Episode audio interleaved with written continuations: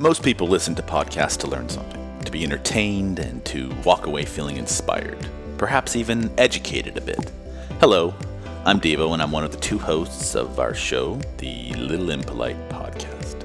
Welcome, and thanks for listening. This show is for the expansive, open minded creative whose persistent curiosity towards integrating new information in their lives never stops.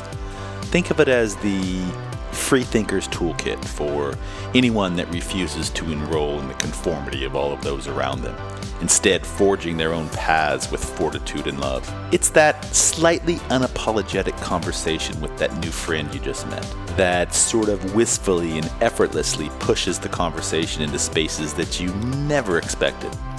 It's the deep hearted conversations with purposeful and thoughtful individuals that have finally figured out their superpowers and are now pouring into it with gusto and love. We're delighted to host these conversations with you that lead us down the conversation well. But watch your step, because most of our guests, and of course, Lisa and I, are a little impolite. Hey there. Welcome to the show. So, this is our first official show. Mm-hmm. Welcome, Lisa. Hi. Welcome. Um, our, our first official rebranded show we used to be Mind Body Business, and now we are a little impolite.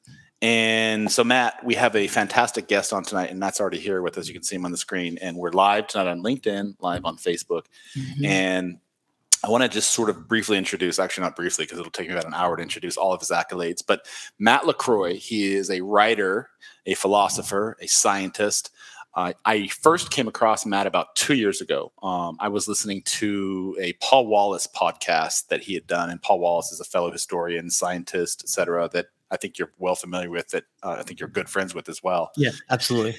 And he was doing a podcast with this guy named Matt LaCroix, and uh, and you you have this boyish age. And when I first saw you on the YouTube screen, I, I thought he's like 16 years old, and he's dropping knowledge from like an ancient sage. And I was like, who is this guy? So I quickly Googled him and then I went down the rabbit hole for about an hour and a half through YouTube, found him on his YouTube channel, started following him, uh, and I've been listening to him ever since. I've read both of his books. He has a third book coming out. The one I'm reading right now, again for the second time, is The Stage of Time. Um, just a little background on on Matt. So he wrote his first book at 22 years old. So that sort of kind of tells you what sort of a Mensa figurehead we're talking to today. Um, his his book centered around quantum mechanics um, super string theory, which is like beyond. what were you doing at 22? That's the question, right? I, yeah, I, just, I had just entered college, hadn't I? Yeah, uh-huh. N- not super string no. or quantum physics, that's for sure. Um, the thing that really fascinated about me about Matt is as complicated as the topics that he discusses, he breaks them down so that lay people, plebeians like myself, can really clearly understand. But the cool thing about it is he presents information that sort of forces you to investigate it a little bit further. So he drops all of these really esoteric knowledge and these pieces of literature that forces you to sort of kind of Google it and figure out, like, wait, what did he just say about the plebeians? Or what did he just say about Atlantis? And he's going to talk a little bit about all that stuff. Um, at 32 years old, he published his second book which is one I just talked about, the stage of time. And I believe, Matt, you're writing your third book now in cooperation with somebody else. Is that correct? Yeah, the third book is uh, my side is almost done. I'm writing in conjunction with Billy Carson, who's another pretty big name in our field, and we get labeled. It's kind of a ridiculous name, but we're um, alternative ancient history researchers, or as the uh, mainstream calls us, pseudo archaeologists. Um, and we dabble in everything from, as you mentioned, understanding the nature of reality, physics, uh, quantum physics, the, the, the smallest form of particles and vibrational frequency, to, you know, how old is our story? How sophisticated were these ancient civilizations, and how sophisticated are we? It's a very interesting set of concepts that actually all fit into each other in a very holistic way. And so I'm looking forward to getting into some of those conversations with you tonight. So the centerpiece of the conversation, thank you, Matt, will be 10 ideas that will just blow your mind about the history of humanity and the origins of origins that we've been taught. So our entire lives we've been taught the theory of Darwinism, whether whether you believe in a religion or not, the ideology around religion or the dogma around religion, and, and he's going to dive into 10 ideas that are literally going to disintegrate everything that we've been taught. And he's the cool thing about it is it's not just sort of his superstitions or his theories. He has data around all of it. And most of this data is suppressed and hidden from us for reasons that he's going to discuss. Um, but I want to say one thing before you jump in and just kind of jump into some of our questions. I don't think a lot of people have ever introduced you this way. And, and one of the one of the impressions I have about you, A, thank you for agreeing to be here. But I listened to a podcast, a, a podcast of yours about six months ago, and you were on it with about four or five other men and all of you were presenting your ideas and everybody was sort of fighting for airwaves and, and their theories and there was an argument that ensued. And you had been quiet the whole show and i just kept waiting. I was like when is matt going to jump in? When's going to matt going to jump in? And finally instead of jumping in to try to prove yourself to anyone else and this is what i absolutely love about you is your modesty and your humility. Thank you. You jumped in and instead of presenting and trying to prove someone wrong you said gentlemen if we're going to do this show and have any sort of a constructive constructive conversation, everyone needs to take the time and the respect and the decency to listen to each other. It's not an argument. Everybody has their context, everybody has their theories. Everyone should have the opportunity to present that. And I was blown away by that because most people of your intellectual capacity and the other people that you sort of were sparring with, if you will, on that show, or you weren't sparring, but they were, everyone was out there to prove a point and you just sort of laid back let people do their thing and i was like this dude is the real deal and that's when i first started thinking about how i could get you on the show. So thank you i appreciate that. it's really cool that you did that on on so many levels and it says a lot about you and i'm i'm really excited to kind of dive into some of the questions that we have for you. It's a little it's a little bit sorry and i'm talking a lot and i'll let you have the mic. It's a little this show is a little bit different than a typical show we have on our show but the new concept sort of centers right around that. So i'm really excited that you are kind of the inaugural keynote speaker on this show. So thank you. Wow. It's an honor. Thank you so much. I appreciate it all right. So, first question we're going to dive into again 10 ideas that will blow your mind about the origins of humanity. And the first question that I learned, and as I've started digging down this rabbit hole about five years ago, which led me to you, was that human civilizations were told roughly. Roughly, they started recorded human history, and correct me on my numbers, around 6,000 years ago. But we're basically told that the original humans were only, I think, is it 20,000 years old, roughly? Is that correct? Am I right about that, or my numbers off? Well, it depends on if you're if you're talking about how they talk about like the pre Homo sapien sapien, like getting into Denisovian and Neanderthal. There's that's where the disconnect comes in, where we're where we're looking at this. We're like, okay, well, what are we? Are we just one of these pr- these pre hominid Neanderthal Denisovians, or is there a lot more to the story? And that's where that timeline. What we're really talking about here is not when pre-humans ever ever started and existed on the planet but when did civilization begin? And when did we go from being hunter gatherers to something that's much more sophisticated? And that story is actually recorded in ancient tablets and texts around the world. And in, in stories and it's not anything like we're told in books. It's completely different and there's a reason why that is the way it is. And I, I don't know if you want me to just keep going or you had to follow up on that no, I don't have a follow up. So that first question is the is how old based upon your research and your science and your data is human civilizations and sort of if you may kind of tell us where it all began from your perspective. Sure. And I would yeah. like to know as well, sorry, as we load you with questions, the reason why we're told a different story. Yeah, it's um, it's a quite an interesting history of how this all got started. Um, basically the beginnings of all of this was I guess you could say a certain group of intellectuals, um, part of certain secret societies, and esoteric secret societies go back thousands and thousands of years. The some of the first ones um, we know of were in were in Babylon, and they were part of these groups that were priests and high in, um, high knowledge individuals that knew a lot more than the rest of the population, and they realized that one of the the biggest threats that could exist is us truly understanding what we are and what we how significant we are to the the planet and the universe and so much more than we know. And all of that information though is not just someone's perspective.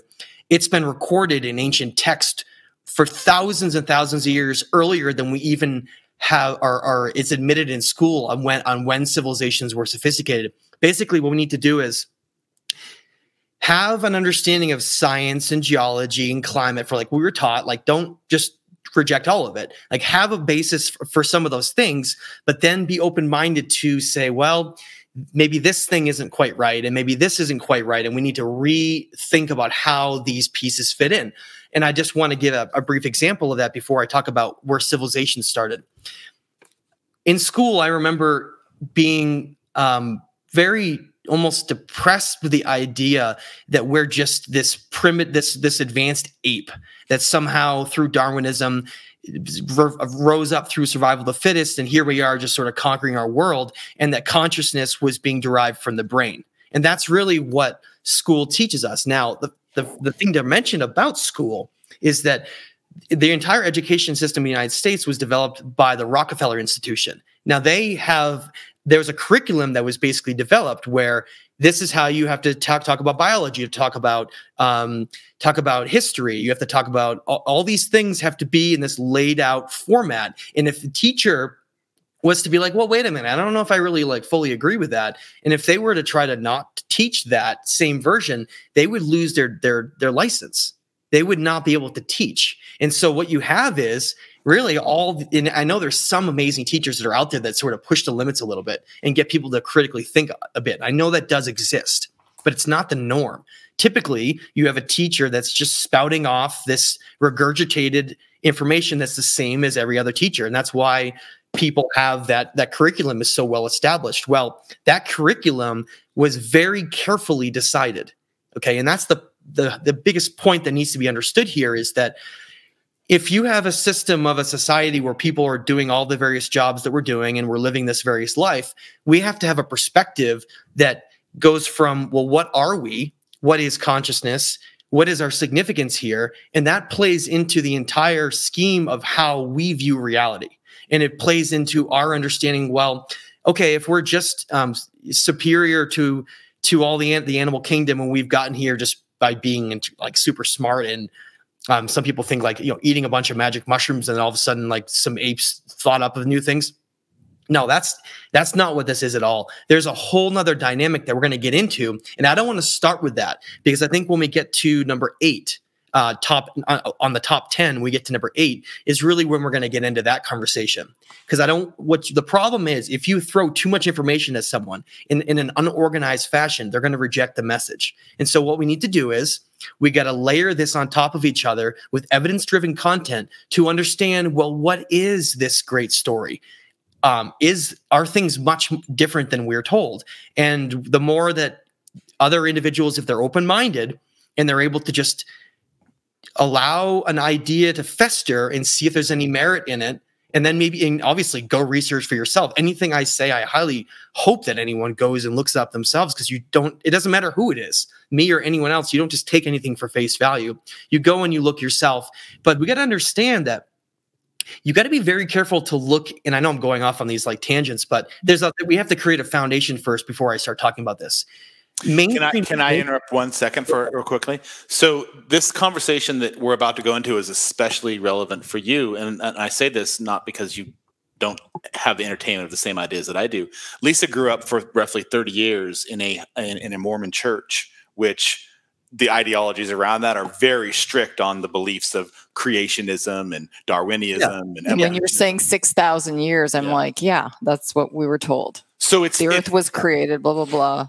So it's that. really so mm-hmm. it's fantastic mm-hmm. that you're starting off with this baseline because okay. most people Lisa's not the minority in that belief, right? Like we live in this Western society that is based on this conditional ideology of one God, one religion. But so I love where you're where you're starting this off. So sorry to interrupt. Okay, no, awesome. that's good to expand on that. And yeah, what really, really we're talking about here, and you're you dabble down. That's it's known as the rabbit hole, and it's a term that's used way too much. But it's really the best way to look at it because the more you look into these little pieces, these nuggets, the, the deeper you get down in. Before you know it, you're so far down it that the old paradigm of reality has now shattered all around you. Now, I want people to not be afraid of that.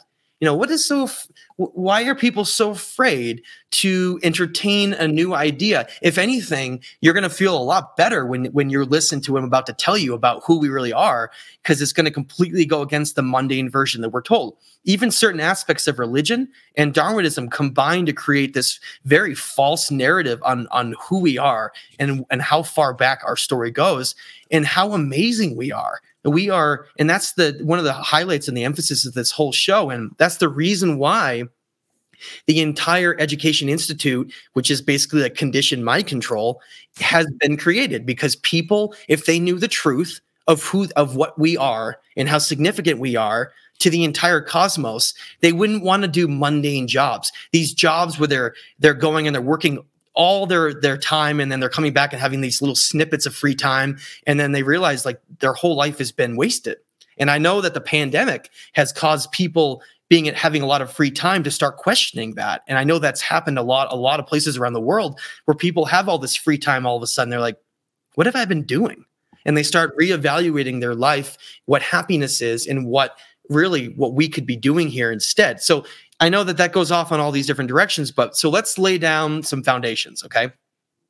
The foundations to lay down is we're told in school that human civilizations emerged 6,000 years ago in the Fertile Crescent of Sumer. Now, that's the area of Iraq, the Iraq, Iran, Syria, that whole area, which has like been in conflict for years and years and years, right? And subsequently, you can't go in there and, and excavate anything on an archaeological dig, which is very interesting that we may get into that to talk about as well, because that really, even though that timeline of 6,000 years is is very inaccurate, it did begin there but it began there much earlier than that. And the idea we're going to get across here that I want people to understand is instead of a linear timeline, okay, instead of thinking, okay, we have primitive hunter gatherers that are traveling around the world and they're all independent. And then all of a sudden, boom, civilization comes up 6,000 years ago. And then there's one linear civilization that then builds off of each other. And here we are, the most sophisticated tear that whole thing down, throw it away, and just imagine for a minute what I'm about to tell you. Try to have an open mind and understand that instead of one linear timeline of a rise of civilization to where we are now, think about it more like civilizations have risen up from various influences that we'll talk about, and then fallen, and then risen, and then fallen at least three, four, maybe five times. And that is an incredibly important point to get across. Go ahead. So I just want to recap what I just heard you say. So you're what you just said is that civilizations, humanity as we know it, and we live in this little bubble of we're told six thousand years or whatever. Of, of, you're saying that the species of humans have existed before, or some version of hominids have existed before in a completely different silo and, and time period that was wiped out three or four times and started anew, roughly. Yeah, but not a not primitive though. That's the main point of this. Yes, hunter gatherers did exist. I'm not saying that didn't, but something happened. There was a moment in time when certain knowledge and information was put into those civilizations, and then you saw rapid rises that came out of nowhere, and then certain cyclical disasters have occurred on the earth. We'll get into that in in later number down the line here that have been so severe that has literally destroyed those civilizations, caused them to all their knowledge to be almost wiped out. And then another civilization has had to build off of the remnants of that and then try to rise again. Now, every time that those falls have happened, it's the opposite of what we think. It's not that we've gained more, it's that we've lost more every time. Now, I'm not saying other civilizations were on the technological level with fast computers and cell phones and cars like we are now. We're talking about sophistication and knowledge on a completely different level. Okay. And this is that was a perfect example. Why don't you go ahead and bring that up? Okay, is this this leads exactly into what we're talking about.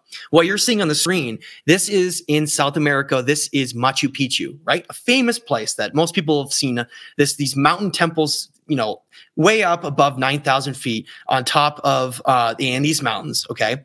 Now, we're told in school, again, this linear model, that the Inca created Machu Picchu. All right. And then the Inca slowly were wiped out when they were when they were conquered by the Spanish, when they systematically conquered the Americas, right? When Pizarro came ashore with his armies, went inland, and then caused the demise of the Inca. Completely wrong we're need, what we're looking at right now. And notice on the screen the different building styles. That's what I want to present to you. That's why when we, t- as we talk about this, the civilizations that we're going to be talking about are called either the lost civilizations, the master civilizations, or the megalithic civilizations. And megalithic means very, very large stones. Okay. Now, I want to just really quickly add something to this. Imagine what would happen right now if our civilization got hit by a catastrophe like a, a coronal mass ejection from the sun that blasted our planet and caused um, massive tectonic shifts and basically the, wiped out our entire civilization, right? With tsunamis and just boom, volcanoes, and we were all wiped out, everyone, except small groups of people in these isolated pockets around the world. What would survive our civilization? I want everyone to think about that for a minute we live in a civilization with these pretty like somewhat poorly constructed buildings um, that are some are stone but a lot of them are metal and metal corrodes extremely fast over time. It doesn't even last more than a couple hundred years if left alone. And then you have uh, what i would call us like the, the great plastic civilization right? So if if a thousand years went by 2000 years went by and we were gone and these small groups finally got together right and then the civilization was able to slowly rise up again, what would be left from us? What would they find from us? Well, I can tell you that we wouldn't have much because all of the technology and the paper, everything that we're kept knowledge is, is almost entirely digital, right? We have books, but we don't have other means to have a message be recorded and kept for a long period of time. If you write something down on paper and then you file it away somewhere, that is going to be gone in 500 to 1,000 years. Gone. It's never going to exist again. If you paint something on a wall, on a cave wall, yeah, it might stick around for several hundred years, maybe a thousand years, but water dripping down and other things in that cave are going to probably wash that away. So then, how do you leave a message behind? How do you leave a message that can actually be survive enormous amounts of time? And when we're talking about enormous, try to now wrap your head around. Imagine a civilization that was a global, sophisticated civilization that connected all around the world that existed more than 13,000 years ago. And that civilization was wiped out. Now, what would survive that civilization? Go ahead and pull up that image again. So, I do have one observation to make, and it's interesting because I had yeah. this similar conversation before you answer this. I had this yeah. similar conversation with someone recently before you answer this. And he was we were having a conversation about cave drawings. And he said if these civilizations were so advanced why would they not be able to create better drawings? And so my answer is i believe what yeah. you're about to say. So carry on. The answer to that is that those civilizations that did cave paintings were primitive and they're not part of this group we're talking about. We're talking there you're talking about nomadic hunter gatherer neanderthal denisovians that were you know, hundred like hundreds of thousands of years ago, and then other groups that were more primitive along the way. Because understand, like even today in our sophisticated technological world, there are still groups in remote parts of the Amazon and in, and in islands in the Pacific that don't have anything. They live in complete isolation in harmony with nature. We still coexist with that, and they did as well. So there were other groups that were primitive that were writing on cave walls and such, but that doesn't mean that's the only story. Okay, that's why we're going to get into this. Now, look at what you're seeing on the screen right here. Here we have in Machu Picchu these math, massive granite blocks, okay, on the bottommost level. And then you have this very, very primitive um, cobble and mortar built on top. Now, that primitive stuff on top is younger, right? And then the stuff on the bottom is way is much more sophisticated and older. Wait a minute, that doesn't make sense. Because if civilizations were primitive and then they became more sophisticated, then why would the most sophisticated be on the bottom? Think about that. Mm-hmm. That's that spark that goes off. You're like, wait a minute. Mm-hmm. So it's backwards then. It's completely backwards. And that's where we're getting around to, to understanding this is that all around the world, we have these megalithic ancient civilizations that created these massive megalithic block temples and pyramids all around the world that are so sophisticated in understanding the um, alignments to the stars and our and energy centers of our earth that we still don't even understand how they did it or what or some of the reasons why they did it but that those megalithic blocks and the ancient texts that we're about to get into, known as cuneiform texts out of the Fertile Crescent region, were, is basically all that survived. All that survived to these civilizations are those two things. So, aside from the technology that you're about to talk about, my first observation when I first saw the pyramids of Egypt or any of these stones in all over the world is A, the fact that they have 90 degree right angles, the fact that they're massive, massive stones that are tonnage in weight, and and and the fact that the stratification of them where they sit in these archaeological digs, not only are they beneath some of these more primitive stones that you're just calling out, but they also go depth down architecturally. Like they're not just what you see visually. There's there's architecture dug into the ground correct? But these stones sorry i hit the screen too fast but the thing that blows me away is that the, these stones weigh tons and tons and tons. Exactly. And if anybody was primitive, how would they have been able to have the technology to put those in place in the first place? Thank you. That's a great point. That was exactly what I was about to get into. Sorry, I didn't mean to steal your thunder. But I asked, so here's, let me just tell you one piece. Yeah. I asked my dad about this, and my dad was a staunch Christian, really conservative, and made us read the Bible every night and interpret it. And with these, and I used to get, I'm like you, I used to question everything. And I asked my dad this question one time. I'm like 10 years old, and I said, if wow. if primitive people built these pyramids, how these stones weigh tons and tons and tons, and if if they were just ancient um, Egyptians who built those, how, the technology at that time was ba- barely the wheel. How did they get all those stones in place? And my dad was like, "Oh, yeah, there's not questions that we ask. You know, it's just God, faith right, of God." And I'm like, "That doesn't yeah. make any sense." So, all right, yeah. carry on. Sorry. No, that's a great point, and that's that's what we're getting into. Is I want you to wrap your head around. Well, what does it mean to be sophisticated? Okay. Or look at our society today. People walking around on their on their phones. In most cases, they're playing some like Angry Birds game rather than using the phone to learn every piece of wisdom they can. But I want to strongly emphasize in that idea of knowledge, you cannot be look in the mainstream. This is a tightly organized, tightly controlled thing. And this is where you start getting down the rabbit hole in conspiracies. Some people might roll their eyes, but imagine you're an archaeologist You've spent years going to school. You like, I want to, I want to dig up, I want to go to ancient sites and I want to uncover these places.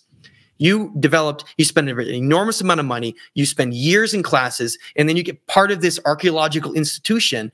If you don't follow the rules, just like a teacher in school, if you don't follow this main this mainstream viewpoint on how all this aligns, you will be laughed out of your job. You'll lose your credentials, and your all your, your life's work will essentially be over.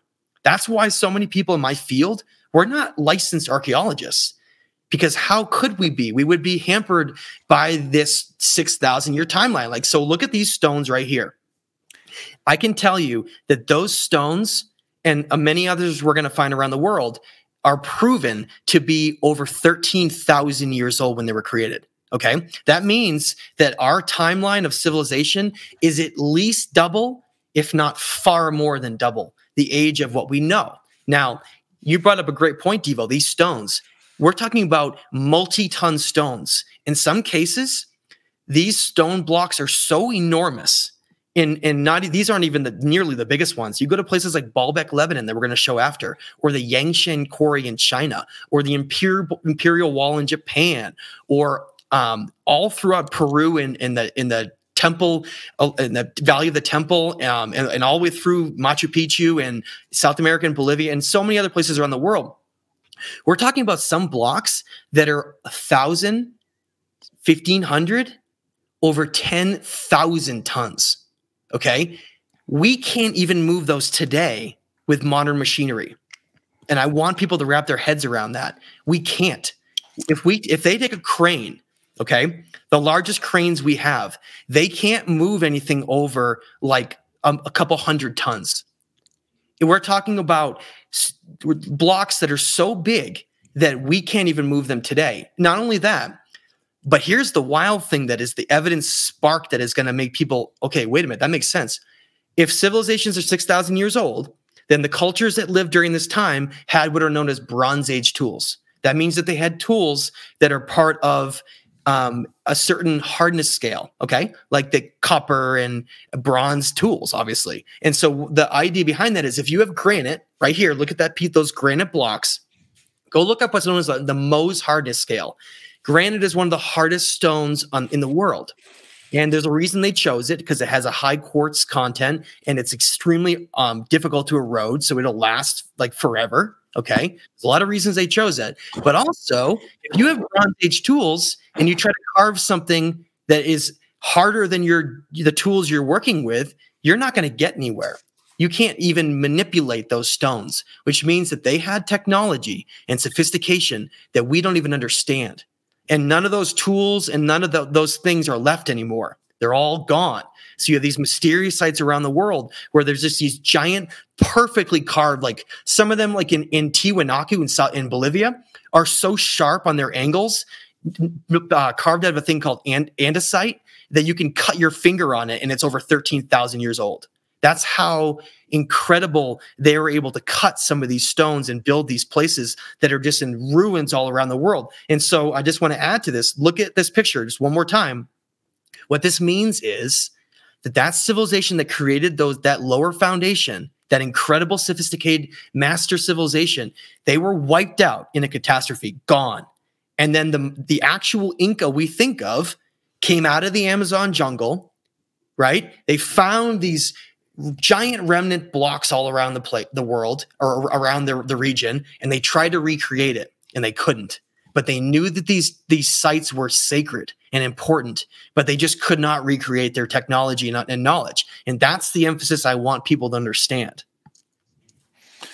So another thing that, and if you're going to touch on this, just let me know, and I won't go down to go down this too far. But in some of the pyramids and and some of the references you've made all around the world, these stones are so precise. Not only are they heavy with multiple tonnage, but their cut diagrams are so sharp and so tight that in some cases you can't even fit a piece of paper in between some of the cracks. And furthermore, I, I, listened to one of your podcasts on the astrological formations of each of them, that they're all in perfect alignment with star astrological starscapes, et cetera. And and, and I was, are you going to expound on any of that? We're going to get to that on number three when we talk about the pyramids. Okay. Yes. Spoiler alert. But yes, don't Just, worry. I'll, we'll we'll cover all those as we go along. But I want to. I don't want to go jumbled around too much. I okay, want to be able to build. I want to build foundations for people as we get there. But yes, so let's go ahead and go to number two, and we can talk about um, how sophisticated some of these civilizations were. I only have you for an hour, so I'm trying to squeeze in literally every single. It's okay, we can, we can go a little over if we need to. Yeah. Okay. No, no, no worries. Okay. So here is the wild thing. There's a concept called geodesy.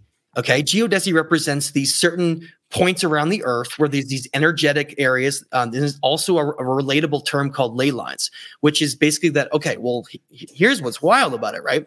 The earth is just an energetic sphere, okay? Don't think of it in just its physical way. Think about it in an energetic way. So anything that occurs with the earth, and we'll get into that, we talk about cyclical ca- catastrophes. Anything that's going to be physical on the earth has to happen on an energetic level first. Okay. So it's a giant energy sphere is our planet. That's why there's a wobbling north and south magnetic pole, which everything feeds into on this harmonious, ener- harmonious energetic state. Okay.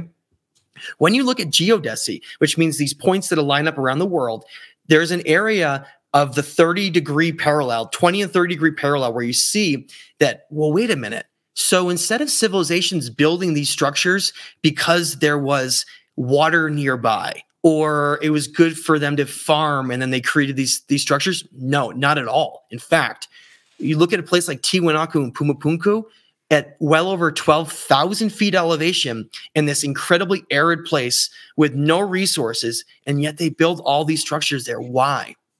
When you map out these energy centers known as ley lines convergence zones of energy on the earth and you map out these specific locations um, that they were building on these lines that had to do with energy again energy energy energy.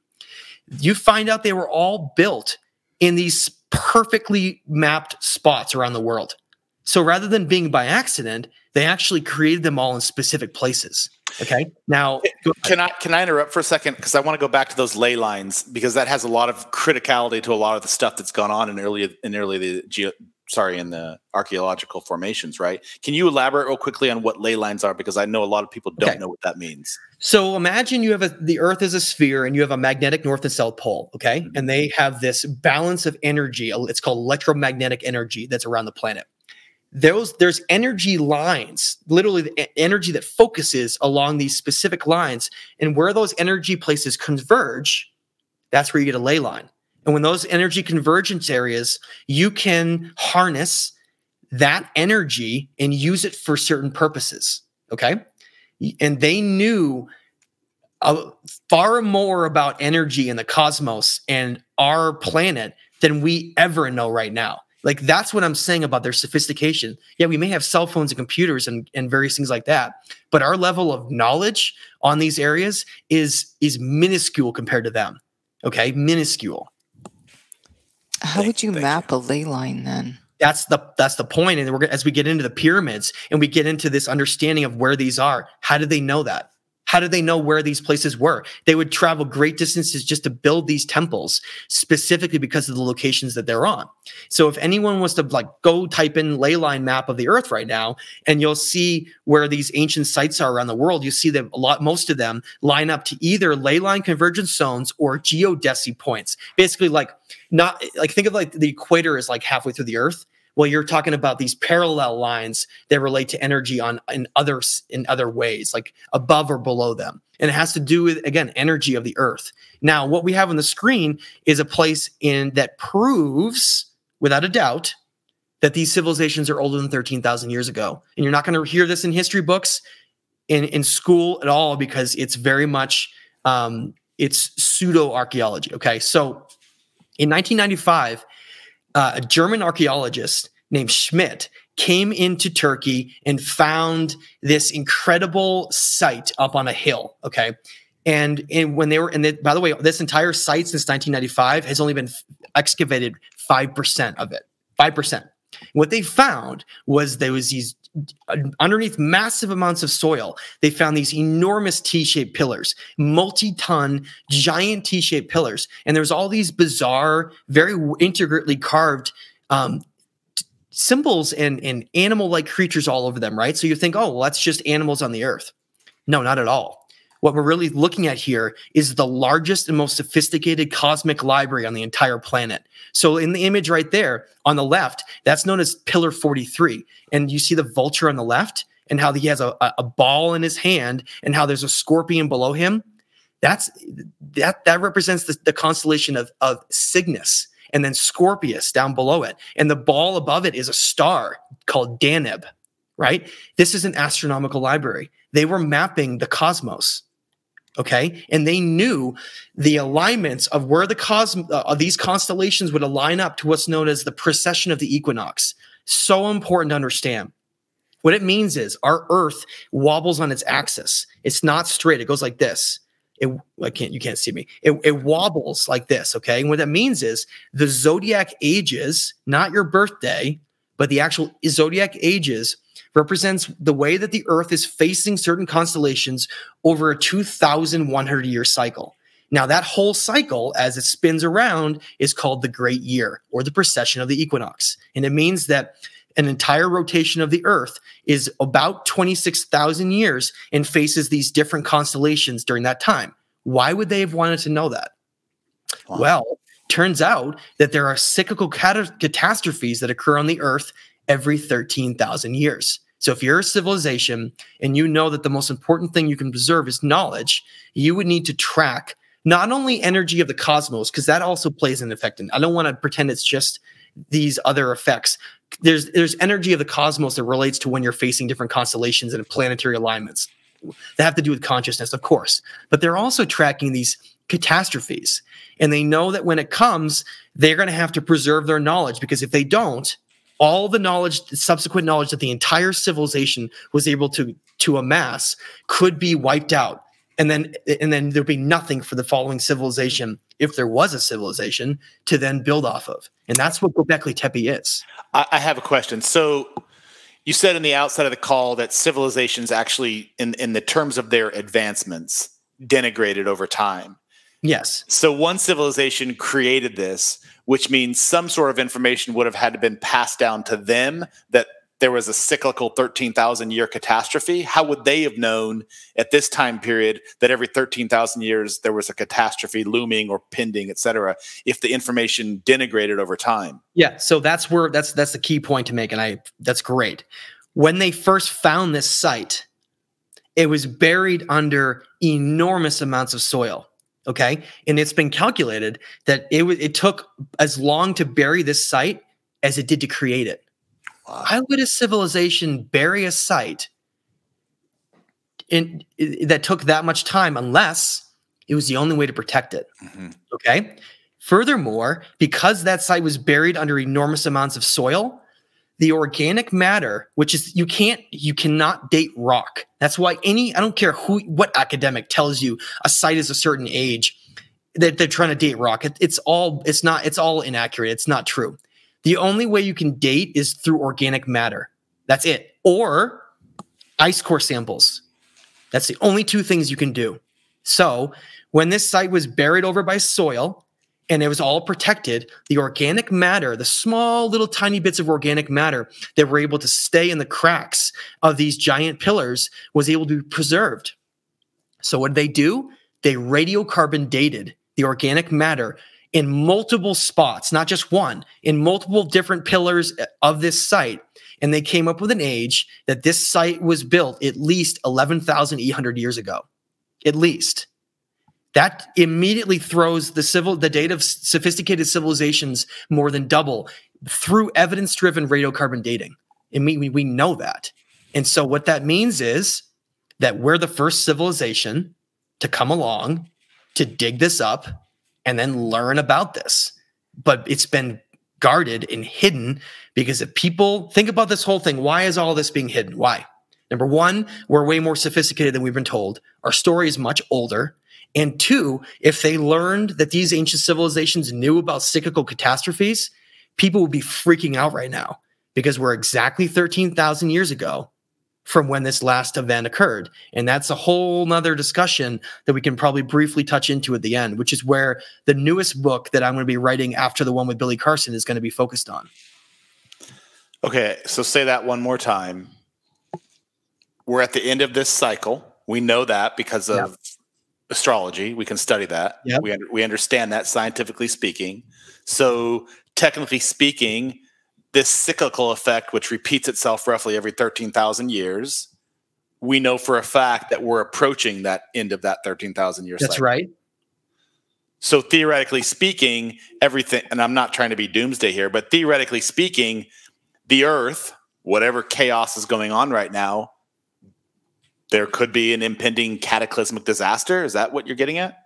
Except, except it goes it goes much deeper than that the Maya predicted, and again, the Maya were way more sophisticated than we've been told.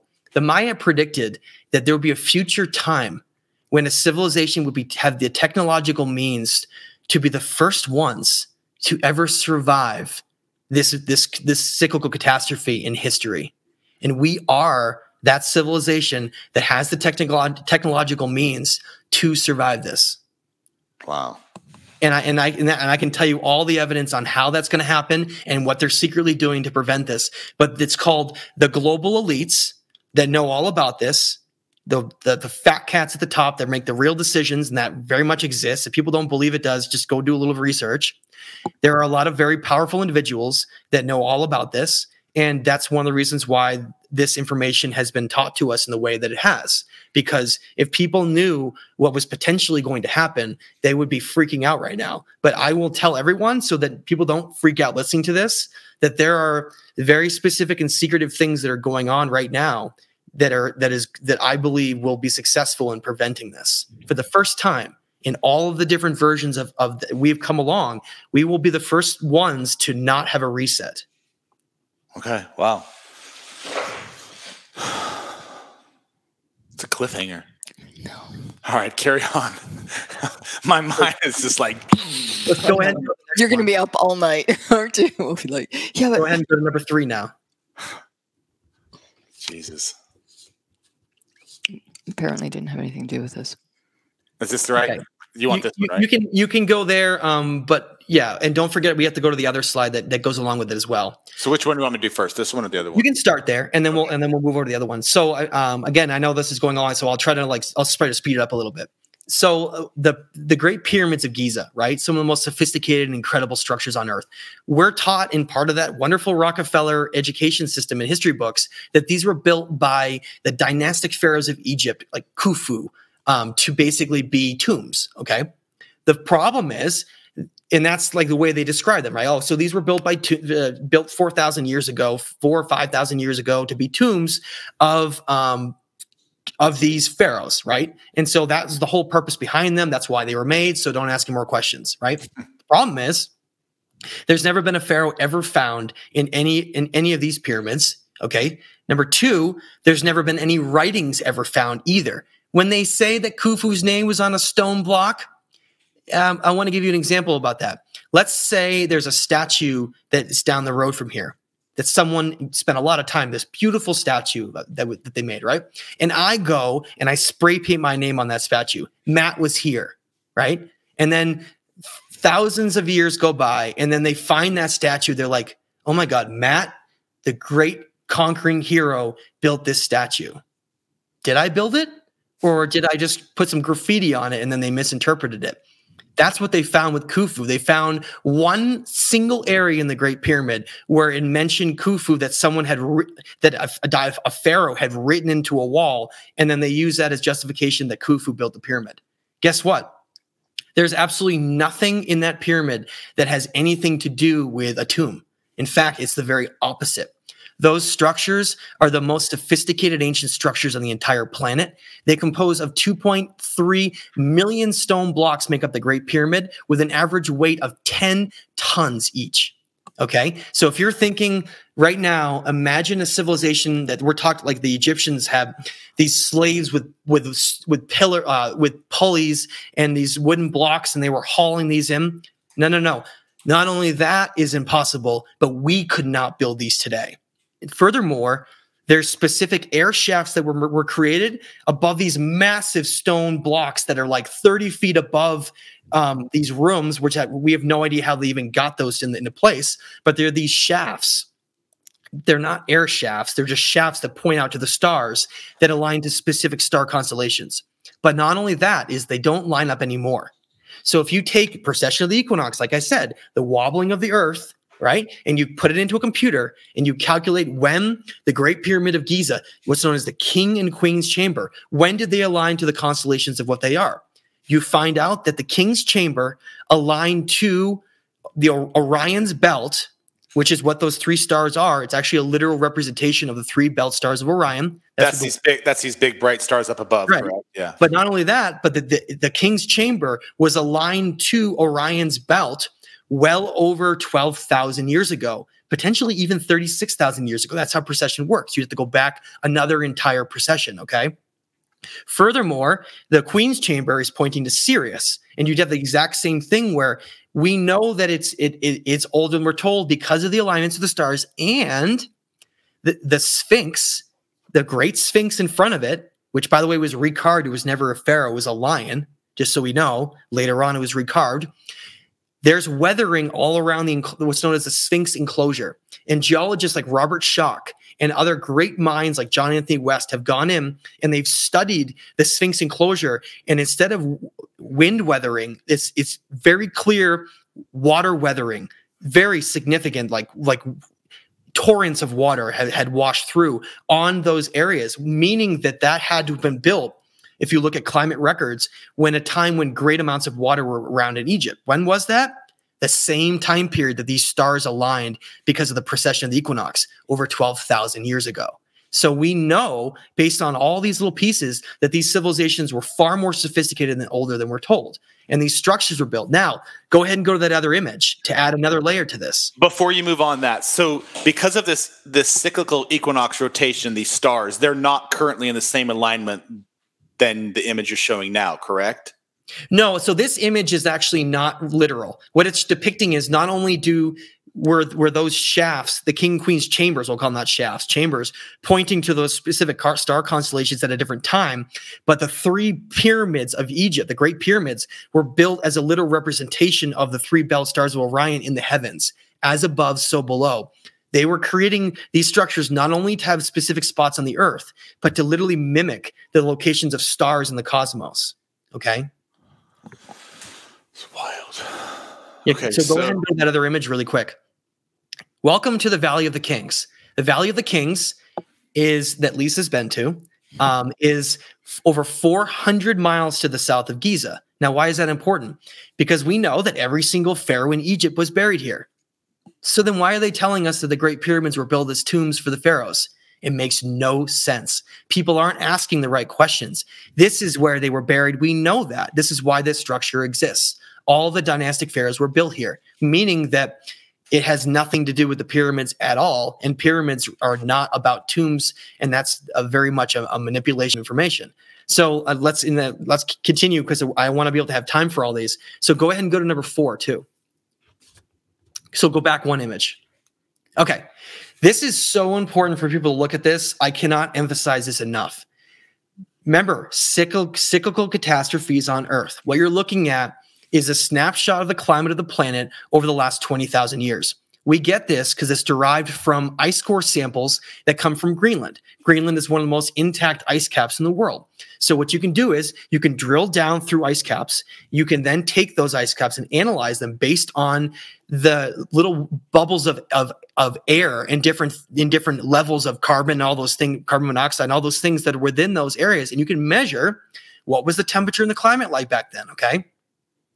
We're all told, hey, look, oh my God, the world is we're so hot right now. It's never been this warm, and all these things are going on. Look at where we are in the sheet. If people don't know, on the far right is our current time period. Okay. It says present global warming. It almost isn't even distinguishable on this. Like it's you can barely even see it. Okay. And I'm not saying us polluting our world is good. That's not my message at all. I'm just showing you facts. Now look at what the climate was like 12,800 years ago during the same time that Gobekli Tepe was being buried and all these and these civilizations that we talk about around the world were all destroyed.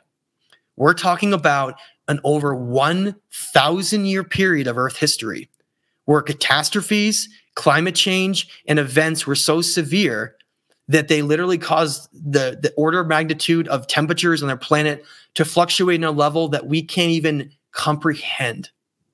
They have found mammoths in Siberia, the, one of the most um, the cold resilient animals on Earth that have were found frozen with undigested food in their stomach.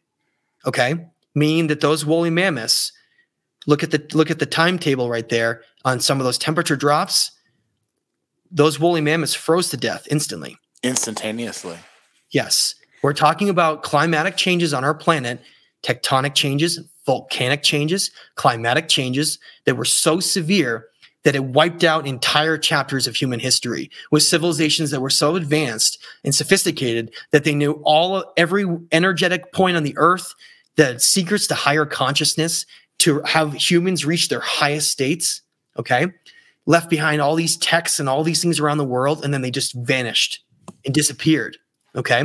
Now, more importantly, that we're as we're going to show as we go along here, the structures we find, like in Baalbek, Lebanon, the Yangshan Quarry in China, and the unfinished obelisk in Egypt, those civilizations had reached the height of their sophistication, not the other way around, and then they just mysteriously vanished, just gone. Can, can I ask one question for clarification yeah. uh, uh, on the stat up here, the far right, present global warming? You just said something, uh, you sort of skipped over it really quickly, but yeah we, we aren't helping the Earth's climate right now by cutting down all the forests and the ozone yeah, layer and all. I get all that. Yeah. But what I heard you say is the the idea of global warming, it's a cyclical thing. The planet for thousands yeah. of years goes yeah. through a cycle, warm, cool, exactly. warm, cool. And we have ice core records that reflect that scientific data that shows that we've had freezes and meltdowns, freezes and meltdowns yeah, multiple exactly. times. So so, just a question why does the concept of global warming, why is it pushed so geopolitically so heavily all the time right now? Just quickly. Two reasons. One, and one I very much agree with. Yes, we're polluting the planet. It's not good for it. It's just enhancing a natural event. That mm-hmm. 100%. Mm-hmm. We definitely need to go to renewable resources. Look into Nikola Tesla technology if you don't mm-hmm. believe that energy can be free. He but, was into, he was researching ley lines. That's isn't that kind of going he back? he knew what the ancients knew. Okay. Yeah. And that can get it. That's actually what's going to get into when we talk about number 10. I'm sorry. So, no, it's fine. Um, so basically, imagine I'm like a kid in a candy shop with you. Just by the way, I'm just like there's so yeah. much information. So imagine now this is great. This is a great roundup of, of information. Imagine you had these cyclical events where the Earth gets very cold and then gets warm over and over and over again. So when it gets cold, you get ice caps the Laurentide ice sheet in the northern hemisphere, in nor- northern North America, and then the Eurasian ice sheets. They form, and then the Earth gets warm, and then they melt. But guess what? Those events don't happen slowly like we're told. Those events happen like that. And you can have an entire ice cap with billions of tons of ice that can be liquidated in a very short amount of time, which is why during the last ice age, the megafauna across North America, like right, the, the great tigers, the Siberian two tiger and the, the huge giant beavers and the, all the woolly mammoths and all those creatures, they all just disappeared. They disappeared because of this cycle. And that's the whole point to, is to come across is that they disappeared and also the ancient master civilizations disappeared as well. And so it has to do with a lot of comp- complexity that have to do with salinity in the oceans and currents and s- solar impacts on the earth and a whole variety of different things that go into how these events transpire.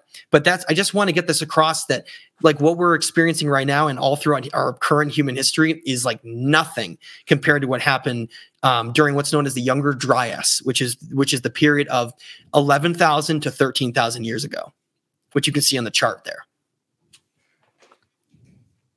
Crazy. Okay.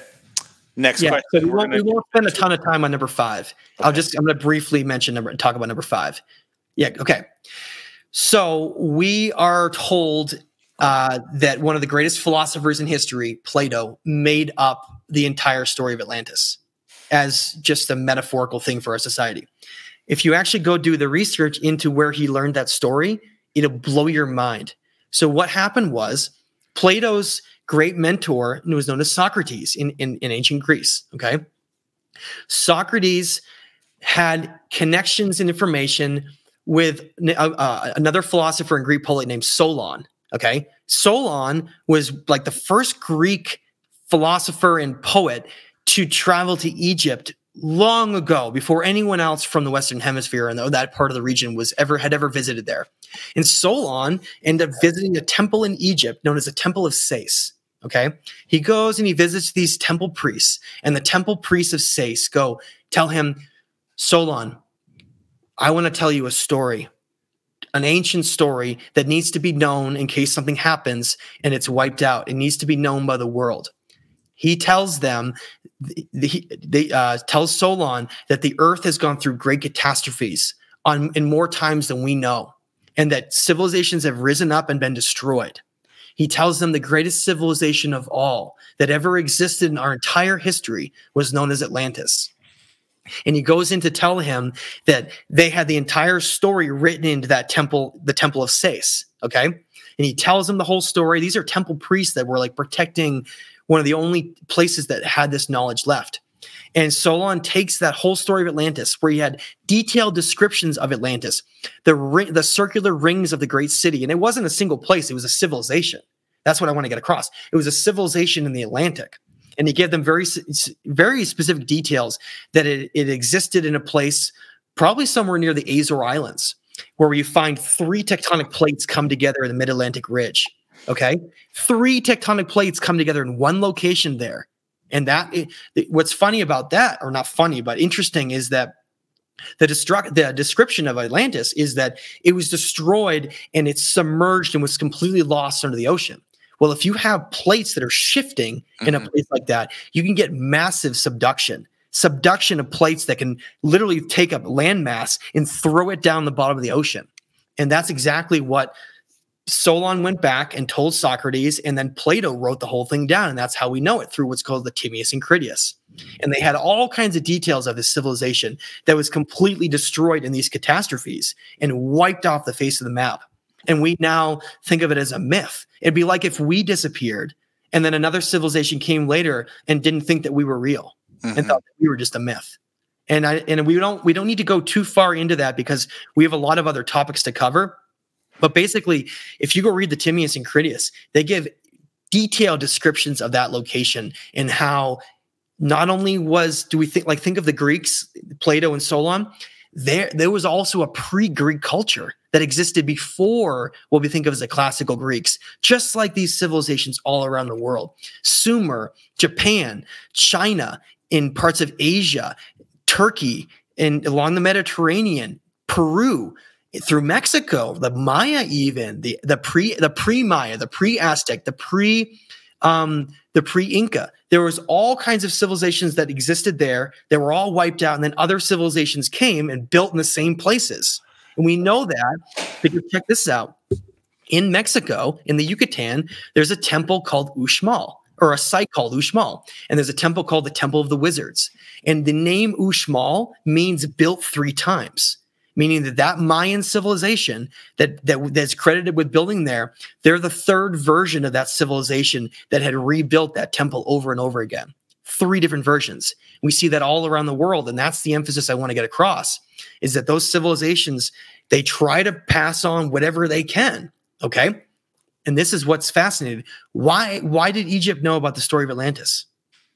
Because the Temple of Sais was one of the was one of the only temples that had survived with that knowledge because the entire Egyptian civilization, the Great Pyramids, was built because the sages and mystics of Atlantis before it was going to be destroyed went off to other parts of the world like Egypt to create in mystery schools and all these structures for multiple reasons but to try to have the information carry on to the next civilization before their entire civilization was wiped out. And interestingly enough the temple of Sais was demolished by another empire later on and disappeared and we only have descriptions of it when it existed. Think about like the Roman Empire came into Alexandria and burned the entire library to the ground. We lost all those records. That's what's happened over and over again when, like, the Roman Empire, very corrupt and terrible empire, decided to rewrite the entire message of history.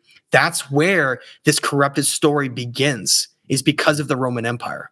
That's a really interesting point, and we can we expound on that for a second. So when when there when a warring empire takes over another empire, they wipe out all the ideology and history that existed from the pro- from the culture they invaded yes. so that they so that they can indoctrinate and raise the people of the empire that they just took over so that there won't be any uprisings the laws are changed the rules are well, changed they can rewrite the story though rewrite everything the story so that the younger so that the younger generation that comes up is taught the new versions that that like in the case of the romans that they're prescribing, correct? That's what exactly, and that's why in Mexico, the flag of Mexico has is an eagle eating a serpent. That's never that was never an, an, indigenous ancient civilization symbol.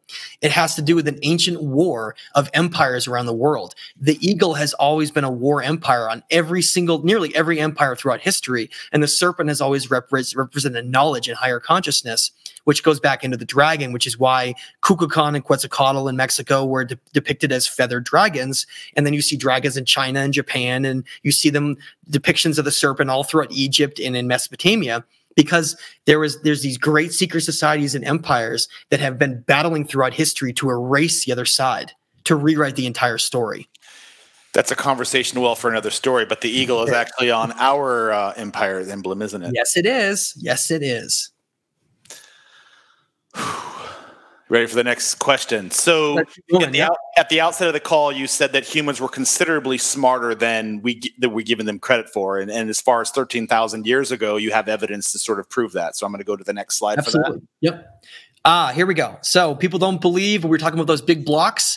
Welcome to the stone of the pregnant woman in Baalbek, Lebanon. Okay, that stone remained unfinished and unmoved at the height of their sophistication, right? They were getting ready to move it and bring it somewhere, and then they just vanished.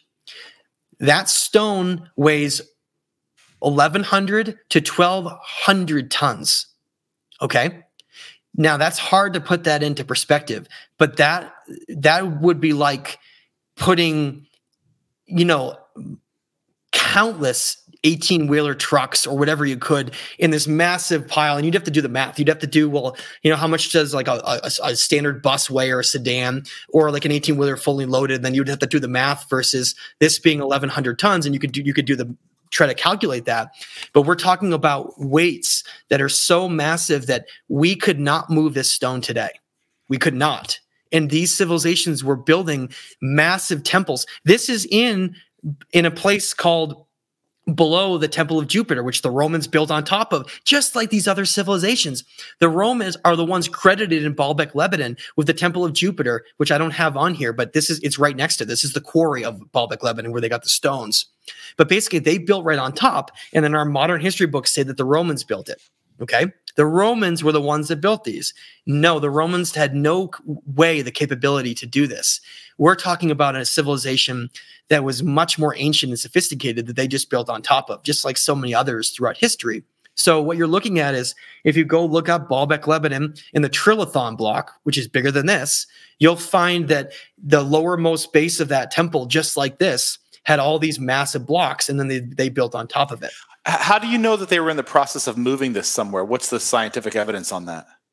because it hasn't gone anywhere. This is the quarry. This is the quarry where all these stones came from. And when you go and look at pictures of the Baalbek quarry, all these stones are like un- they're half finished.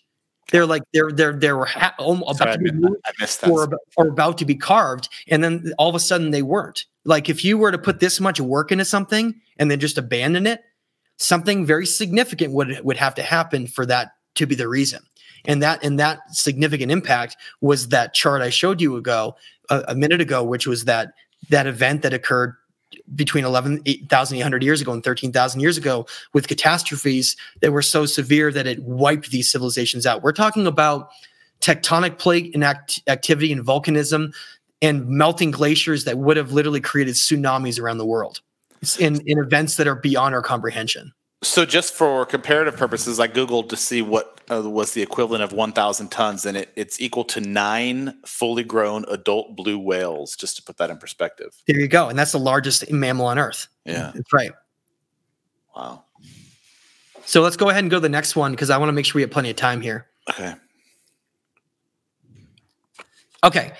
Now, remember, we talked about earlier on in the show how do you leave a message behind? Right? You can, these blocks exist. Yeah, they, these megalithic blocks with precision exist all around the world. The pyramids do. That's great, but that doesn't actually leave a written message where we can we can actually read. Welcome to the Ashurbanipal Library. People have heard of the uh, Library of Alexandria that the, that the Romans burned down, but almost never, no one's heard of this library. But this is the greatest library ever amassed in history. Okay. Now, the remember how civilization emerged out of the, out of the Fertile Crescent of- of Mesopotamia, Iraq? Mhm. Well, it did, but it emerged much earlier than we're told. Okay. And we're going to get into that in the next one. But more importantly, if you were going to leave a message behind, there's only one way you can do it. And that's what's so ingenious and sophisticated about these civilizations. You could either in stone or in clay, you could etch into something, right? So it's embedded within it, a message, and then you can fire the clay. In most places, that- in most cases, they use clay. There are stone, like the Code of Hammurabi is a, is a stone, what's known as cuneiform tablets, okay? Cuneiform writing. Now, what's wild about this is that this library, which is which is in the modern near what's today known as Mosul, Iraq, in the ancient city was known as Nineveh.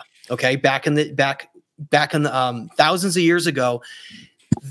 In 1849, specifically, these, were buried though. But in 1849, a man named Austin Henry Layard did an excavation of that region. And they dug down and they found this library. Okay, a library with over 30,000 of these cuneiform tablets in it.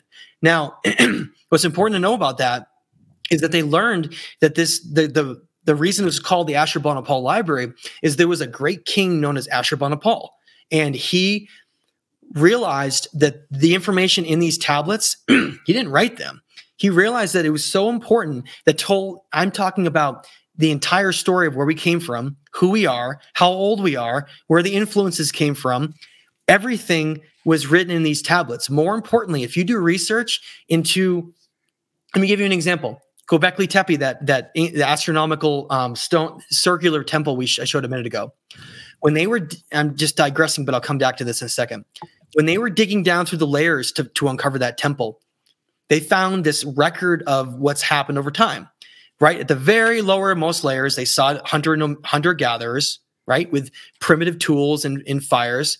But then something happened, like out of the blue. Within a very short time period in this in these soil samples, they saw agriculture and sophisticated civilization just emerge, like blossom out of nowhere. And that's why Gobekli Tepe was sub- subsequently built. That story, because remember, that's in the Fertile Crescent region. That's north of where this is. That story is is the, what's echoed here. If you look up where everything came from in our in our civilization, everything, mathematics, metallurgy, animal hus- husbandry, astronomy, um, fermentation, um, agriculture, which is the the blueprints of a civilization. You don't have agriculture, you will never have a civilization. You look at literally everything that makes up a component of our society. It all came from here, Iraq. All of it. It all came out of nowhere. And what do they tell you? They don't say that they discovered it. They don't say that at all. They talk about some kind of an influence long ago of what they called the Anuna, some kind of a group that came here. And, I, and I, we're not even going to go into the term alien because I hate the term aliens. I really don't like that term. And I don't think they are really aliens as we think. There's no ships that came here, nothing like that. We're talking about some kind of an incredible group of like multidimensional, some kind of an status beings that beyond our comprehension that knew everything, that had the wisdom of the entire cosmos, came here, created us in their image from this earlier primitive hominid. This is what everything states. This isn't me talking. Go read the Atrahasis, go read the Enuma Elish, go read the myth of Adapa. They created us in their image, and we became this sophisticated, incredibly highly conscious being. And then they gave us the knowledge to create civilizations and they emerged all around the world and then they they went around they taught all these things to civilizations that's why those teachings stopped and when those civilizations were wiped out by catastrophes that's why they became primitive because those influences no longer existed ever again that and, and, and, I know you're not going to go down this conversation because this would take forever, multiple episodes. But you just said created in His image, which sort of the first their image, their their image. When you said that, the first thing that I heard you say, or at least most people hear you say, is a reference to the Bible because that's a reference created in His image. It is because and, the Bible was written from these tablets. All most of the information in the modern Bible came from these earlier sources, but it was rewritten in a different way. Context, crazy. So, um, you want me to continue? Yeah, absolutely. Okay, so Ashurbanipal, I'm going back again, a great king of, of, of Iraq, of the city of Nineveh. Okay. He recognizes that the entire story of humanity, all of this is, is recorded in these tablets. He existed over 3,000 years ago. Okay. And he even said that in his time, these were ancient, long before him. And he knew he was a priest also. He knew that he was an intellectual and he knew that these were important. So he sent out his armies to every corner of these ancient temples in the entire region and they went and found every single tablet and they brought him back and he created subsequently the greatest library in history known as the royal ashurbanipal library. And that's what austin henry layard discovered in 1849 and that's what this part of this exhibit is. This is only a little fraction of it but here's what's wild about it. When they discovered in 1849, it's what's um, it's it's a it's a dead language. Cuneiform, Sumerian Sumerian cuneiform is what's known as a dead language. And you have the Sumerians, you have the Akkadians, you have the Assyrians, you have the Babylonians. We're talking about multiple epics of civilizations that have been here. And here's what happened though. When they found these tablets, no one knew how to read them. No one knew how to read them at all because it's a language that had died out over a thousand years before and nobody knew how to read it. Okay. It was, it was, a, it's a, it's what's known as a, and I'm studying how to, how to actually read cuneiform. It's what's known as a language isolate, which means it's not shared in any singularities with any other languages in the world. It's like an alien language. Okay. And what, the, what happened was, it wasn't until the late 1800s, like 1878, that a man, a true hero of history that I, I will go to my grave making sure he's remembered. His name is George Smith one of the greatest minds in history of our entire uh, modern history. He spent years studying this, these, these, this, these cultures and studying these symbols. And that's the thing is they had no alphabet. There was no cuneiform Sumerian alphabet, which is important because if you can figure out what the alphabet is, you can then figure out what the entire message is. They, ne- they, had no alphabet. Every character had an individual character and a word meaning that was uh, that was unique. So it means you had to figure out every single word. Okay. So George Smith, brilliant mind. I cannot emphasize it enough. He spends years reading these, years cooped up in a library. And one day he cracks the code. He figures it out. First person in, in one, 2,000 years to figure this out. And he's the first, the first set of tablets he translates is the Epic of Gilgamesh. And then he subsequently translates a, numerous others later. But here's the wild thing is that those things that are kept in those tablets telling the entire creation story of us and how great gods came down and like created civilization and taught us all the knowledge and that's why these megalithic civilizations and the sophistication of the pyramids and all this stuff is so crazy advanced because they were taught that now of those 30,000 cuneiform tablets only a few hundred of them have ever been translated and they remain in a dusty mysterious attic places like the Vatican archives and these secret locations around the world where they don't want people to know what's on them. So I can only get my hands, and this is my expertise and where I study is not just megalithic civilizations, but it's cuneiform tablets. I've spent years and years on this to figure out what the true story is. And we only have a couple hundred, if that, that has actually been translated. And they tell a, a completely different version of our story than we're told in school, completely different. So, what happened to this historian? George Smith went on to live a good life and he translated so many tablets and he wrote one of my favorite books in history, which is known as the Chaldean account of Genesis. And he is a genius in my mind. And then all other Assyria, they're called the Assyriologists because it's ancient Assyria. It's not called the Sumeriologists for some reason, but others came along the down the road, like Samuel Kramer and Stephanie Dalley, staggered into the 19, um, 1950s up through the 1980s and they took George Smith's work and they said, and they did their own translations and they matched it on like almost identically. They were all on the same page. It wasn't like they copied each other, they verified each other. So if you take these versions of these tablets, because people are automatically like, well, how do you know they they they translated them correctly? You simply take the greatest researchers in history that have studied this, not Sitchin. Do not read Zecharia Sitchin. Sorry for anyone that's going to be offended by that. But take these other translators, George Smith, Samuel Kramer, Stephanie Dalley, and a few others, and you can cross reference their versions and you get to find out the story of everything.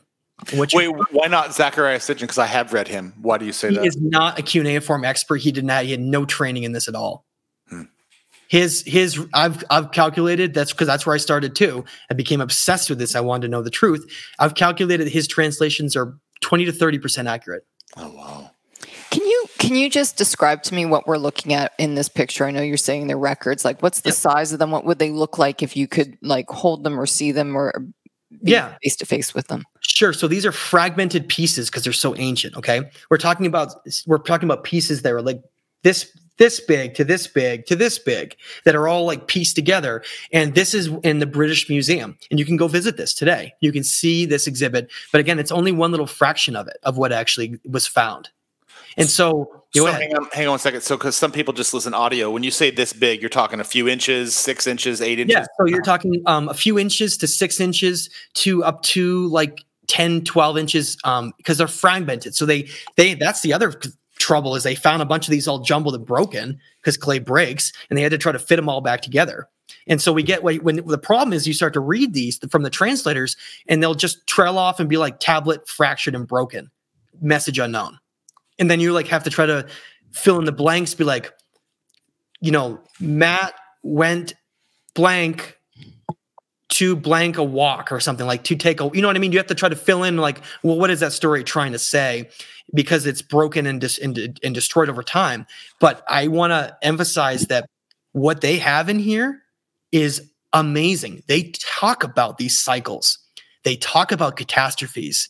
They talk about wiping out civilization here. They talk about how these creator gods knew about these cyclical catastrophes and they allowed them to wipe everyone out because certain things had happened. And there's a, there's a particular tablet I want people to read called the myth of Adapa that goes into how the perfect the perfect human was created known as Adapa, which was the later biblical term known as Adam or Adamu was his original name. But Adapa was the same individual and he was created in perfection. And I mean perfection like in the image of these creators. That's what you want to call them. That's why I want people to get away from this, dry away from the term like alien and ships. None of that happened here. There's the universe is much more sophisticated and amazing than we know. Go ahead. Can I ask a question about that? So this cyclical effect where the, the earth basically recycles itself every 13,000 years, do you suspect that's that's by infinite design or is that is that part of a larger picture of the universe? It, I don't really understand the cause and effect it's behind that. Really, really complicated And it's interesting because there's a tablet, there's a set of tablets called the Enuma Elish, Mhm. where it discusses how they may have p- played a hand in that.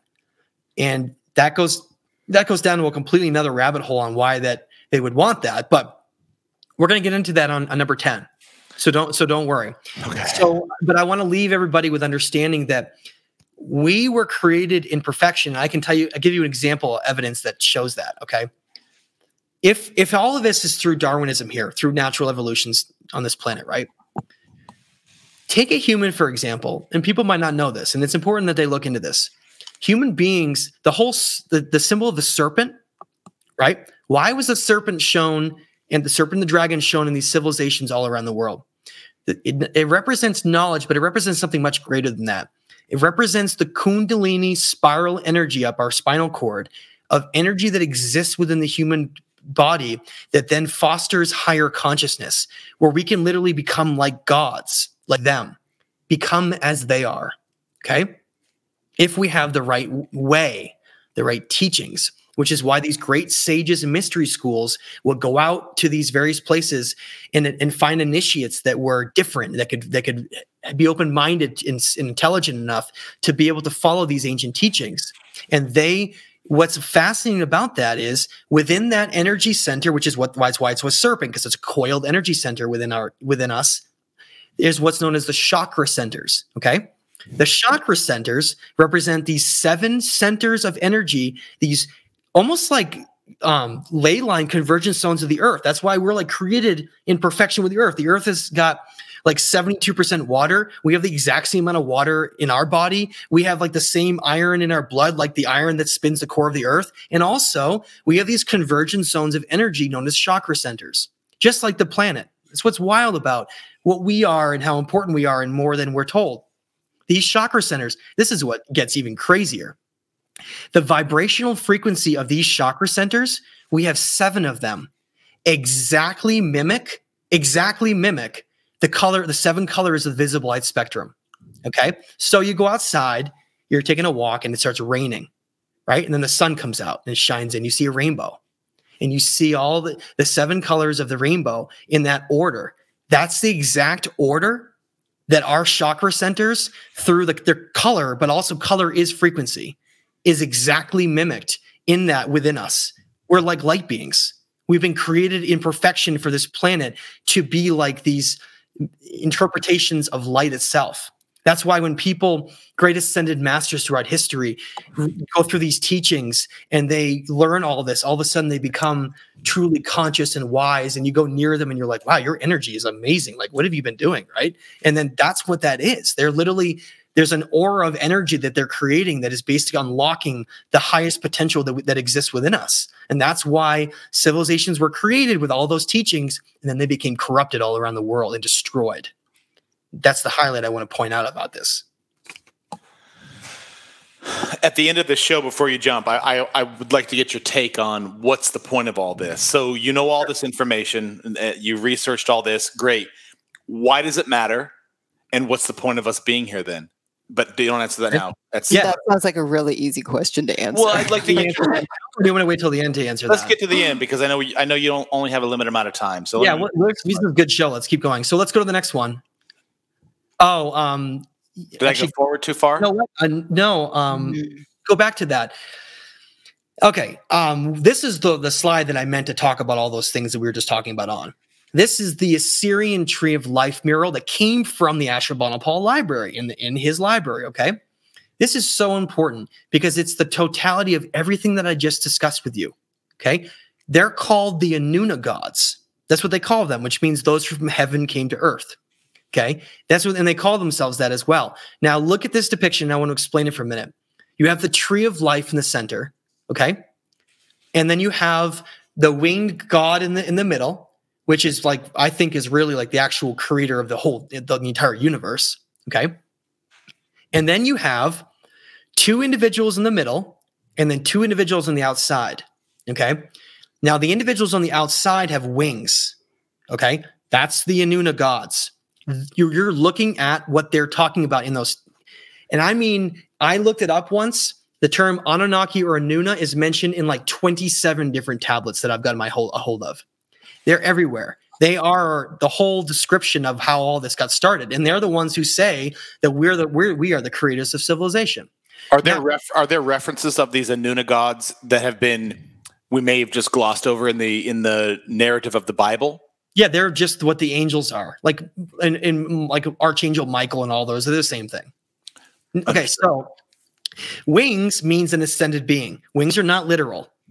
We have to be very careful to take literalism and symbolism. Very important to understand that they created these in, these incredible symbols around the world in megalithic structures, dragons, and things like this for those who are initiates who can understand it. If you take it literally, you will not understand it. That's the whole purpose.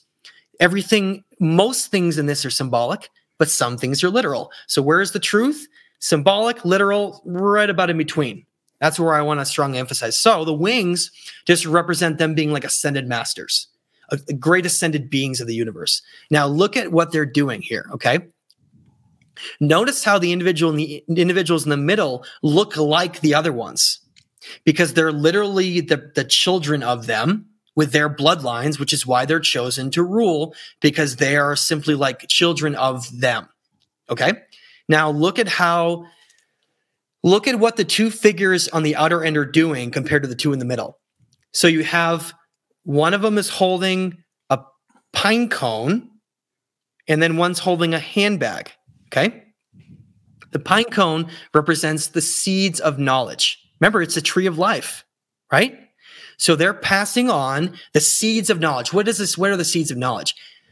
How to how to create agriculture, mathematics, astronomy, astrology, um, everything for a civilization, knowledge of the cosmos. Everything is is is, is contained in that. Even war, even the knowledge of war. And there's other depictions that show eagle-headed versions of them passing on the knowledge of war. We, that's a whole. That's a that has to do with like a mentality thing. Okay, but that's a whole nother conversation. So So, real quickly, there's a pine cone in the middle of Vatican City. yes, there is. So the pine cone was metaphorically bastardized and adopted by Christianity or Yes. Catholicism or religion. What? Uh, Yes. Sorry, I, I need to understand that connection. Okay, so the Pope wears a, a hat. That's was literally the ancient mitre hat in these civilizations. It's the same thing. They they are just mimicking. It's a corrupted version of these original individuals, and, and I'm gonna I'm gonna get into how that plays in in this mural too. So the the the pine cone represents the passing of knowledge, and the handbag represents they them having the totality of all knowledge. So the pine cone symbolically comes out of the handbag to show that they have all the knowledge and they're passing it on to very specific individuals. Go ahead. Okay, I have to ask a question because I see this in a lot of these murals. They're holding bags all the time in a Yes. lot of the different architecture. Exactly. So the bags represent what? The bags represent the keepers of knowledge. So if you like, this is in Mesopotamia. This is the mural from the Ashurbanipal Library. You see the same depiction of the handbag and pine cone in the Olmec culture in Mexico. You see it all the, throughout South America and Mexico. You see it in Mesopotamia. You see other similar depictions like all around the world, and it shows that the same influences of these original progenitors went around the world and created civilizations everywhere. It's the same thing. It's what is shown all around the world, and it's what is basically depicted of that. Um, so there, so look how there's two on either end. Now look at the two individuals in the middle. One of them has a staff, right, and a rod. So one of them is a priest, and one of them is a king. Okay, So, so, so this one is the staff. That's what you're saying, correct? Yes. So the masculine rod of ruling, and then you have a priest basically um, sitting sitting next to him. So they're showing that the totality of how a society is governed and ruled. It's known as kingship. A king is told all the knowledge to rule over that segment, and then a priest is given all the knowledge to to basically be in charge of religion. So you have the kingship and the and the religious aspect that come together to be the hierarchy to rule over all of society. And that's what those two depictions are. Is a king and a priest being taught all the knowledge to literally create civilizations and to be the, like the great wisdom keepers of their that's why they were so obsessed with these gods all throughout history. It was it was it was literal. There was literally there was like in, there were actually being given information on, on only a higher level by them, and that's why eventually they left. You can actually read in in the Epic of Gilgamesh, and people think it's all parables and all that stuff. No, no, no. Go look at the section where um, Gilgamesh meets um, to, to learn the secrets of immortality. And he tells them, he says, Gilgamesh, I'm going to tell you an ancient story, a, a, city so old that it was from a different time period, basically. He says the gods were once in it. And then the deluge, the destruction came through and they left. They didn't come back. That's why knowledge is disintegrated and just been destroyed over time because they felt so bad about allowing the catastrophe 13,000 years ago that we almost literally were like completely reset, or we were reset, but we almost didn't even make it. Um, and they, they felt guilty of that because they are our creators. I've heard you talk about, and I'm not going to go down this channel with you, but I've heard you talk about in some of your early shows Uh, on the Anuna, and there was, and I'm, I'm probably going to bastardize the names, but Enlil, Enki, yeah, and, yeah, and, there was sort yeah. of a, there was sort of a division between these creators, and one was supporting humanity's continuation, and one was not. Yeah, and and that's a conversation that's for another time. But in a, in a in a quick recap, what does that have to do with what we're looking at here, if, if any? Okay. So they're not actually, this isn't specifically supposed to be like Enki and Enlil. What it really represents is more of just like a higher view of them passing knowledge. But however, we got to remember there's fundamental constants that exist in the universe. And one of them is duality. Mm. Polarity and duality means you have to have you have to have what we perceive as like dark and light or good and evil on either sides. And these beings were literally playing and representing those archetypal roles in the universe. And it became that's why they, in, in biblical terms, they call it like a war in heaven. It was simply just a war of these creators over how sophisticated and, and what our path should be, and how some of them thought that we, we should never have existed in the first place. Hmm. One final question before we move into the next one. Are there any parallels between the handbags these people are holding in this mural here versus you see a lot of times in modern astronauts who are getting ready to board a ship, they're always carrying something. And I seem to recall you talking about something once, but I don't remember what that was. Is there no, any I think that's looking at something too literal because okay. remember, they were never carrying any of this stuff. They didn't Understood. have a pine cone in their hand. They didn't have a handbag. No, no, no. None of that was real. It was all symbolic. Understood. It was all just them showing the passing of knowledge and how they're the keepers of knowledge, essentially. Try to be careful with literalism versus symbolism, okay? Does any of this translate over into when you're saying that this is found basically around the world into Egyptian hieroglyphs or anything like that? like the similarities to it, like for instance, we find the cobra on the forehead of the ancient pharaohs representing their third eye and representing that they had the knowledge. So it's there it is a similar depictions but not quite the same thing. But they're similar in some ways go go ahead and go to the next one because we're gonna have to um yeah we're gonna have to keep moving because we have two more to go.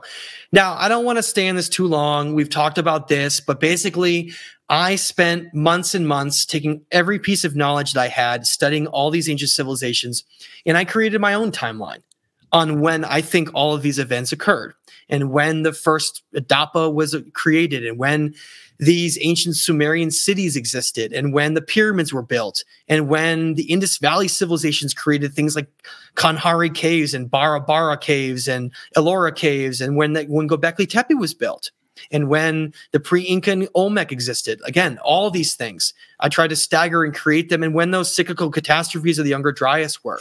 So this is um, people can find this on my website, thestageoftime.com, and I have a this color image there go ahead and check it out. And it's something that is being um, worked into the new book I'm writing with Billy Carson called The Epic of Humanity. And it's going to be telling this lost story.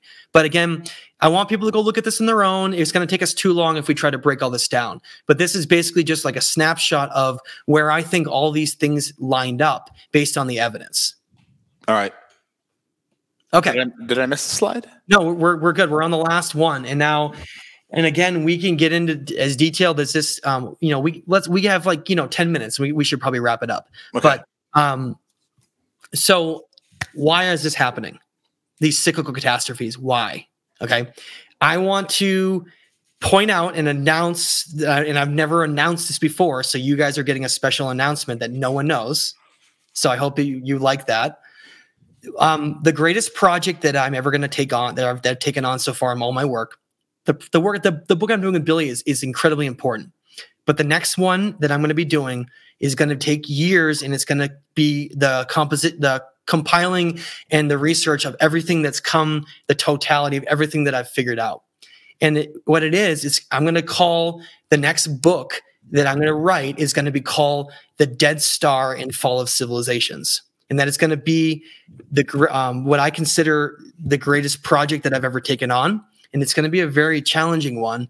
And what I basically have found that not many researchers have connected is that unlike um, and and this isn't this isn't a dig on some of the other um, alternative researchers I have enormous amounts of respect. I just want to point out for Graham Hancock and Randall Carlson and um, just so many others that that have this th- this belief that these cyclical catastrophes are from cosmic impacts. Okay, love all their research, love all that. I don't agree with that at all, though. There's only one researcher that disagrees with that, and his name is Robert Schoch. And I, I want to point him out. Now, he has basically pointed out hey, no, no, no. We think that, I think this might be more related to like a coronal mass ejection from the sun. I've taken it a step further. And so I want to just, I'm just going to briefly explain this a little bit for people to understand.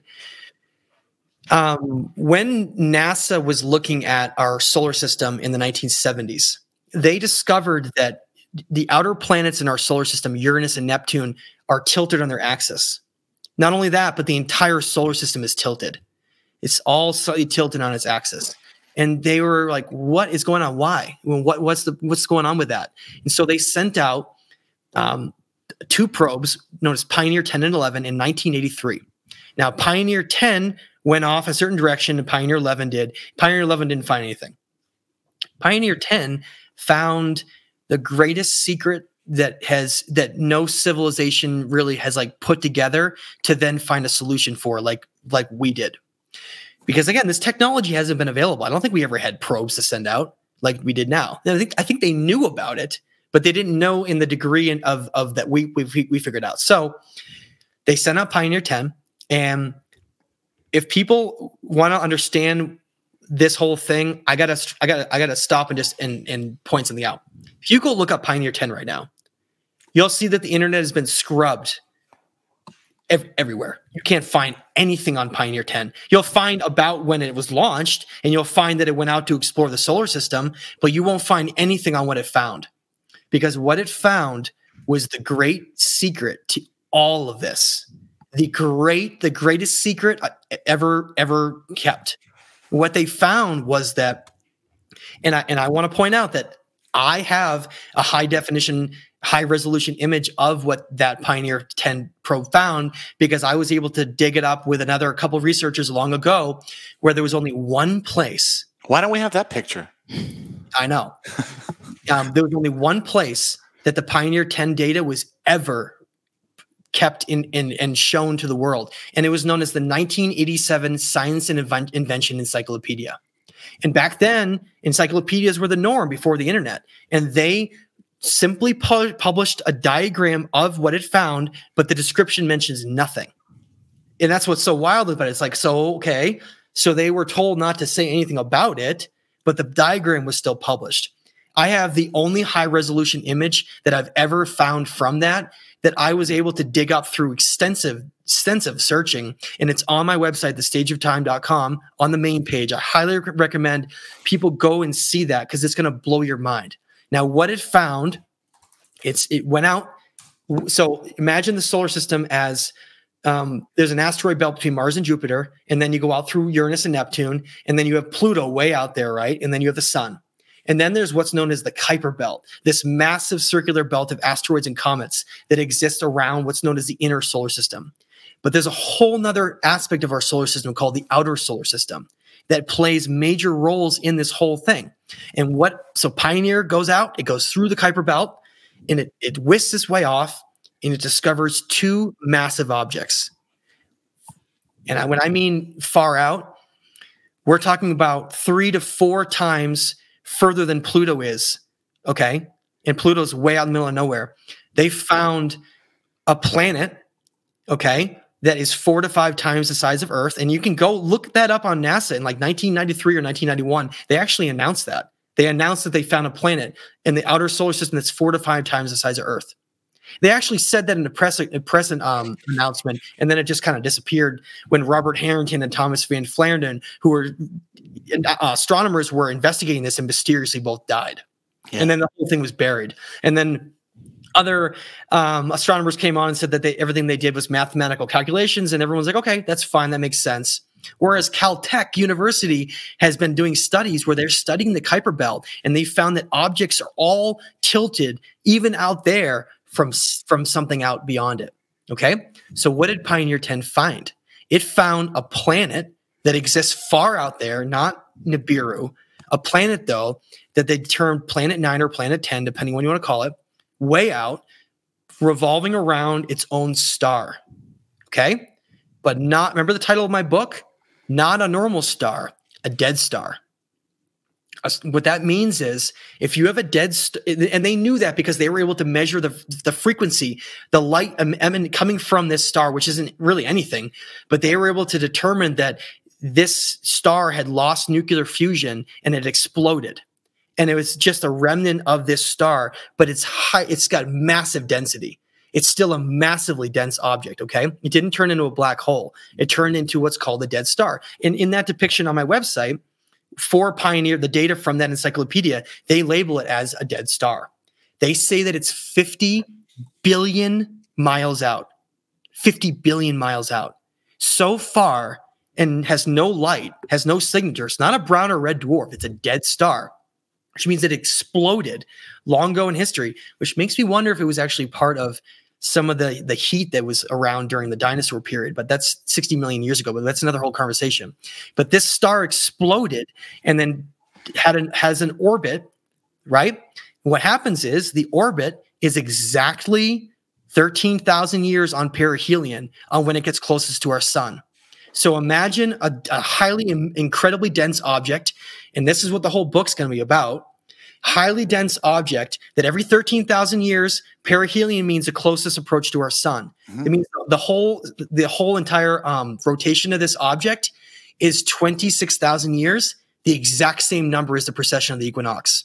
It's the reason that our entire solar system is functioning the way that it does. So every 13,000 years, imagine this object, this incredible dense dead star approaches our our sun and our sun tries to maintain what's known as equilibrium and it the energy comes in and affects it and the, the only way for this our sun to not explode is it has to send out energy.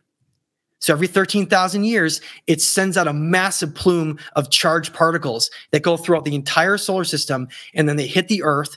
The poles on the earth wobble and move and they set off every single tectonic plate on the entire planet Holy every shit. volcano, every tectonic plate, and they cause tsunamis that are like a mile high that travel around the world and, and are more than a mile high and literally destroy every single civilization over and over again.